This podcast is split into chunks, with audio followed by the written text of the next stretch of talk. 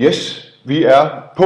Du må gerne skrive, hvis du ser med derude, om du kan se os og høre os, kære lytter og seer.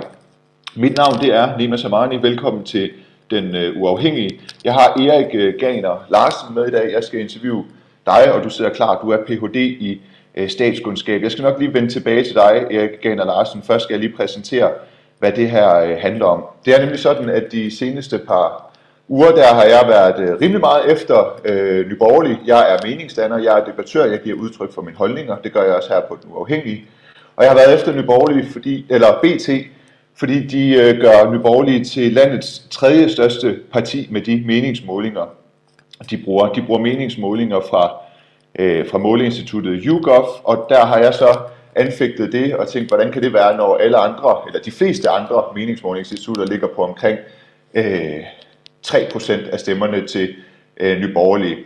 Det som jeg har beskæftiget mig med som jurist blandt andet, det er sådan det etiske i, hvorvidt den politiske redaktør Andreas Karker for BT, han er inhabil, eller han er farvet, om han er tilhænger af Pernille Vermund, om han er i seng med Pernille Vermund.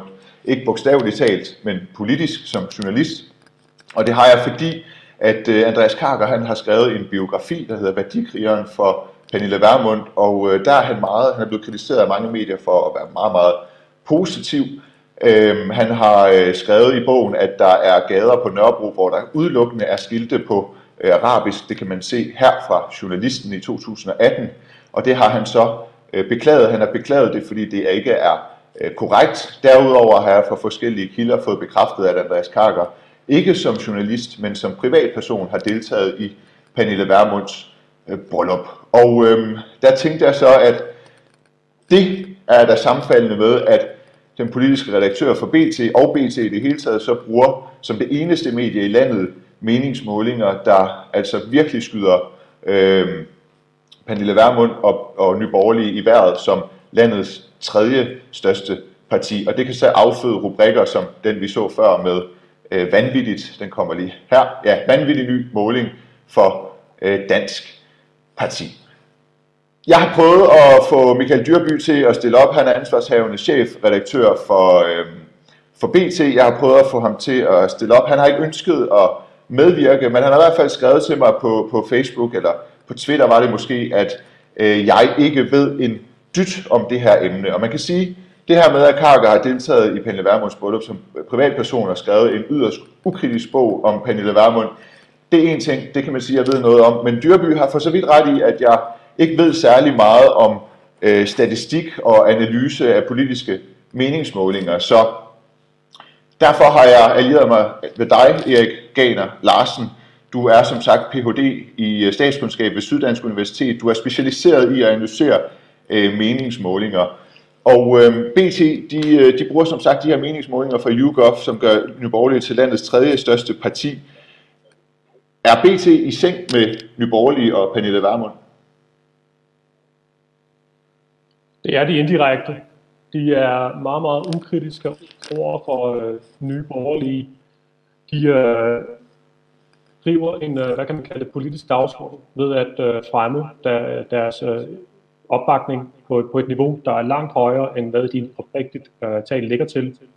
Det er vigtigt på, at YouGov har alvorlige udfordringer forbundet med at måle opbakningen til Nye Borgerlige. Og det er klart, det spiller så også af på BT's dækning, hvor de går i breaking mode hver gang der er en ny meningsmåling med, at her er en historisk meningsmåling. Her er en ny meningsmåling, som er ekstrem, som viser, at Nye Borgerlige står til at blive, ja, som du siger, landets tredje største parti. En meningsmåling, som når man kigger på andre meningsmålinger fra andre analyseinstitutter, ikke er noget videre belæg for. Okay, men altså Dyrby han siger, at YouGov er et internationalt anerkendt måleinstitut, så hvad er det, der gør, at du påstår, at YouGov er så utroværdig? Ja, nu kan man sige, at nu har YouGov ikke nogen international erfaring med at måle opbakning til Nye Borgerlige. De har kun en dansk erfaring med dette selvfølgelig. Og det bygger jeg på, at kigger man på folketingsvalget i 2019, så var der en kæmpe debat om, hvem der ville tage fejl. Analyseinstitutterne viste vidt forskellige resultater. Voxmeter havde dem nede omkring spærregrænsen. på omkring 2,5%. YouGov havde den på over det dobbelte, på omkring 4,8%. Så der var det jo spændende at se, hvem der ville få ret. Og dem, der fik ret der, det var Voxmeter. YouGov ramte helt forbi skiven, så de kan have nok så meget international erfaring, men når man kigger på, hvad de klarede sig under folketingsvalget i 19, så var det absolut det analyseinstitut, der ramte mest forbi skiven. Så med den erfaring i mente, og med det empiri i mente, så tænker jeg, at det er oplagt, når man så nu kigger på, hvad tallene viser, at det nok er YouGov, der igen er forkert på den. Jeg skal lige prøve at høre, inden vi går videre, om du kan gøre noget for, at du ikke falder så meget ud i din lyd. Det er måske svært. Du kunne gå hen til... Ja, jeg skal se, hvad jeg kan gøre. Ja, okay. Lad os lige få det på det rene. Altså, YouGovs meningsmålinger, som BT de anvender, og udelukkende anvender, de giver knap 8% af stemmerne til Nye Borgerlige. Nærmere betegnet 7,7%. Mens andre de ligger på omkring 3. Hvordan kan det være, at... Hvad er problemet i måden, YouGov de måler på? Og dermed problemet i, at BT bruger YouGov som målingsinstitut. Altså det vi ved, at der har været YouGovs problem tidligere, har været at få repræsentative meningsmålinger, der måler partier på den yderste højrefløj retmæssigt. De adskiller sig fra andre analyseinstitutter ved, at det er paneler, de bruger, hvor folk de selv tilmelder sig. Og det kan tyde på, at det fører til, at de har svært ved at måle opbakningen til Nye Borgerlige, end andre analyseinstitutter har. Så der kan ligge noget i deres metode, altså simpelthen den måde, at de får svar på. Der er jo så ikke noget mærkeligt i, at BT de bringer de meningsmålinger på samme måde, som at andre medier bringer meningsmålinger fra andre institutter. Vi ved, at TV2 og Politikken bringer i høj grad Mikrofons meningsmålinger.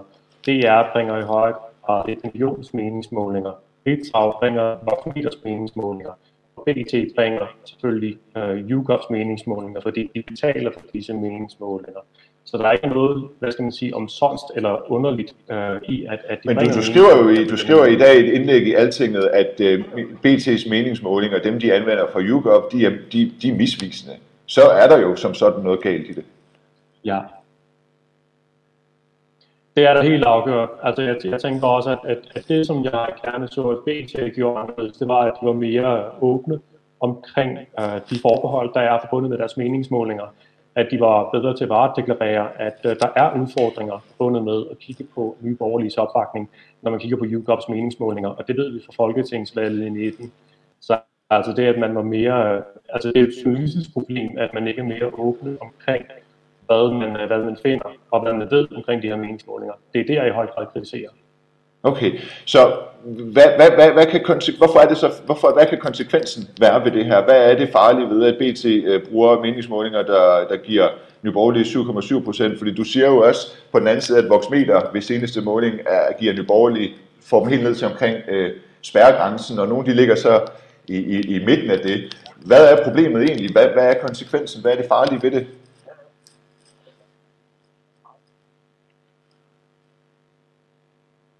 Ja, jeg ved ikke, om jeg vil bruge begrebet farligt, at det mere problematiske fra et journalistisk perspektiv er, at mediernes dækning kan blive en selvopfyldende profeti. Så det vil sige, at med andre ord, hvis man hører en løgn længe nok, så bliver det sandhed. Og det kan også gøre sig gældende i dette tilfælde mange stemmer. Så kan det også føre til, at flere stemmer fra partiet. Og det skal jeg ikke komme til dommer over, om det er en dårlig eller god ting, at folk stemmer på Nye Borgerlige. Det er debatten relevant. Men jeg kan bare sige, at jo mere at BT kører denne dækning, jo flere vil også stemme på Nye Borgerlige på grund af dækningen. Og det ved vi fra forskningen, fordi at vi kender det fænomen, der hedder en bandwagon-effekt, altså hvad kan man kalde en medløber-effekt, at folk er mere tilbøjelige til at stemme på partier, der er fremgang. Og så er der også den modsatte, eller den anden effekt, der hedder, vi kan kalde det Titanic-effekten, det med, at folk gerne vil forlade en synkende skude, og det ved vi, at når Dansk Folkeparti så står til at gå tilbage, og Nye Borgerlige står til at gå frem, så vil folk i højere grad stemme på Nye Borgerlige. Så det er de dynamikker, de effekter, der kan være på spil, når at BT de går i breaking mode med en ny YouGov-meningsmåling, som giver partiet 7,7%, der deklarerer, eller siger, at nu er de Folketingets tredje største parti. Altså så at sige, at hvis jeg for eksempel åbner en restaurant og fylder den med statister, der ser ud til, at de spiser, så vil der være en større sandsynlighed for, at folk de sætter sig, fordi de tænker, okay, her har andre også sat sig. Eller hvad? Kan jeg sige det? Kan man sige det? Ja, det er lige præcis. Det er en af mekanismerne, de her sociale, hvad kan man sige, ja, sociologiske dynamikker, at vi er flokdyr. Vi kigger på, hvad andre mennesker gør, og det bruger vi også i vores egne overvejelser, når vi træffer beslutninger. Så vi vil alt andet lige hellere være på det vindende hold, end vi vil være på et taberhold, der i dette tilfælde måske kunne være Dansk Folkeparti. Okay. Der er nogen, der skriver i kommentarfeltet, at det hakker lidt og så videre. Vi må håbe, at det går. Vi prøver i hvert fald for at fortsætte og færdiggøre interviewet, og så må vi se bagefter, hvordan forbindelsen den har været. Vi er jo desværre afhængige både af din forbindelse og min. Jeg sidder i København, og du sidder i London, så vidt jeg ved, eller i Storbritannien. Jeg prøver at slå kameraet fra. Ja, du må meget gerne slå det til igen. Det er så, så vi kan se dig. Men hvad hedder det? Ja. Der er en, der skriver, BT's dækning af Nye Borgerlige er renlivet propaganda. Det skriver Tine Gybel. Er det for meget at sige?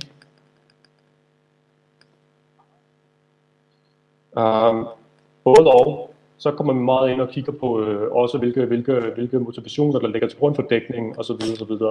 Altså, BT's dækning kan også i lige så høj grad forklares med inkompetence, at de simpelthen bare ikke ved, hvordan de skal formidle disse meningsmålinger.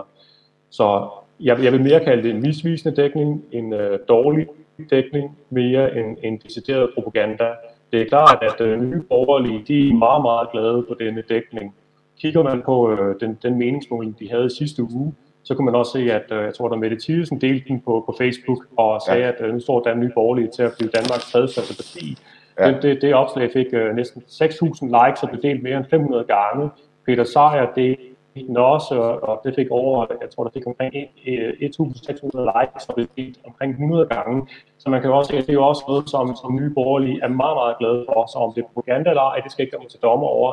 Men jeg kan bare sige, at Nye Borgerlige, de klapper sig i hænderne over den dækning, som BT leverer for dem i disse uger. Okay, men hvordan kan det så være, at YouGov, hvad er det YouGov, de går anderledes i forhold til andre meningsmålingsinstitutter, når de kan få en stemmeprocent på 7,7 til Nye Borgerlige?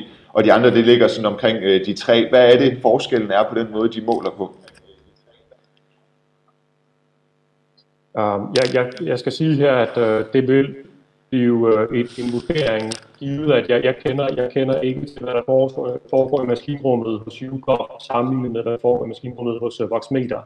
Det er jo vigtigt at huske på, at de her analyseinstitutter er meget, meget ofte ikke ret transparente omkring, hvad de gør. Men det vi ved er, at YouGov bruger i højere grad paneler, hvor folk kan tilmelde sig selv, at de kan vinde præmier ved at deltage i de her meningsmålinger.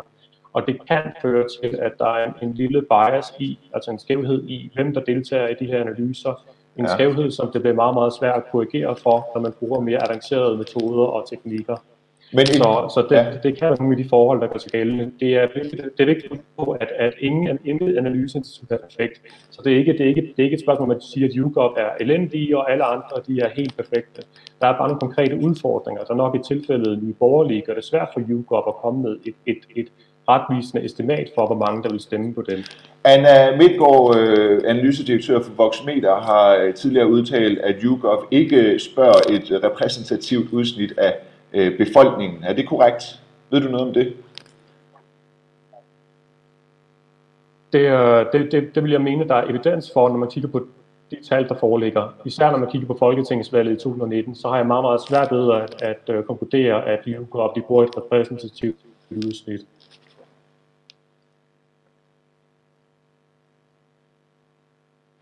Okay, der er en, der skriver, at der er en, der skriver, om man kan kalde det en debat, når vi er enige. Det kan man ikke, nej. Og jeg ville jo ønske, at jeg kunne have sat en debat op. Jeg har jo givet BT og Michael Dyrby muligheden for at være med. Det har de så sagt nej til. Så rent etisk har vi gjort, hvad vi skal. Så må jeg jo nøjes med dig, og så kører vi jo bare på sådan her. Igen. Hvad, altså, ja, jeg skal måske også nævne, at jeg har intet udstående med, at folk de stemmer Nye Borgerlige, eller at det går Nye Borgerlige godt. Som parti, så kan man jo bare ønske dem alt det, de kan få. Det, som man kan være, det som jeg udelukkende holder mig kritisk til, det er selve BT's dækning af det, og det har jeg svært ved for debattens skyld at være positiv overfor, at BT dækker meningsmålingerne på en så problematisk måde. Okay, ved du hvad, jeg får beklageligvis at vide fra min producer, at billedet det fryser ret meget, så vi har nået lidt af det nu. Jeg ved ikke, hvor meget folk de har kunne høre af det. Jeg prøver simpelthen at cutte forbindelsen til dig nu, Erik Gahner Larsen, og så prøver vi at se, om vi kan komme på på et senere tidspunkt, eventuelt i morgen. Det beklager jeg meget. Det skal vi nok få løst. Om det er din eller min internetsforbindelse, det er fuldstændig lige meget. Det kan være begge dele.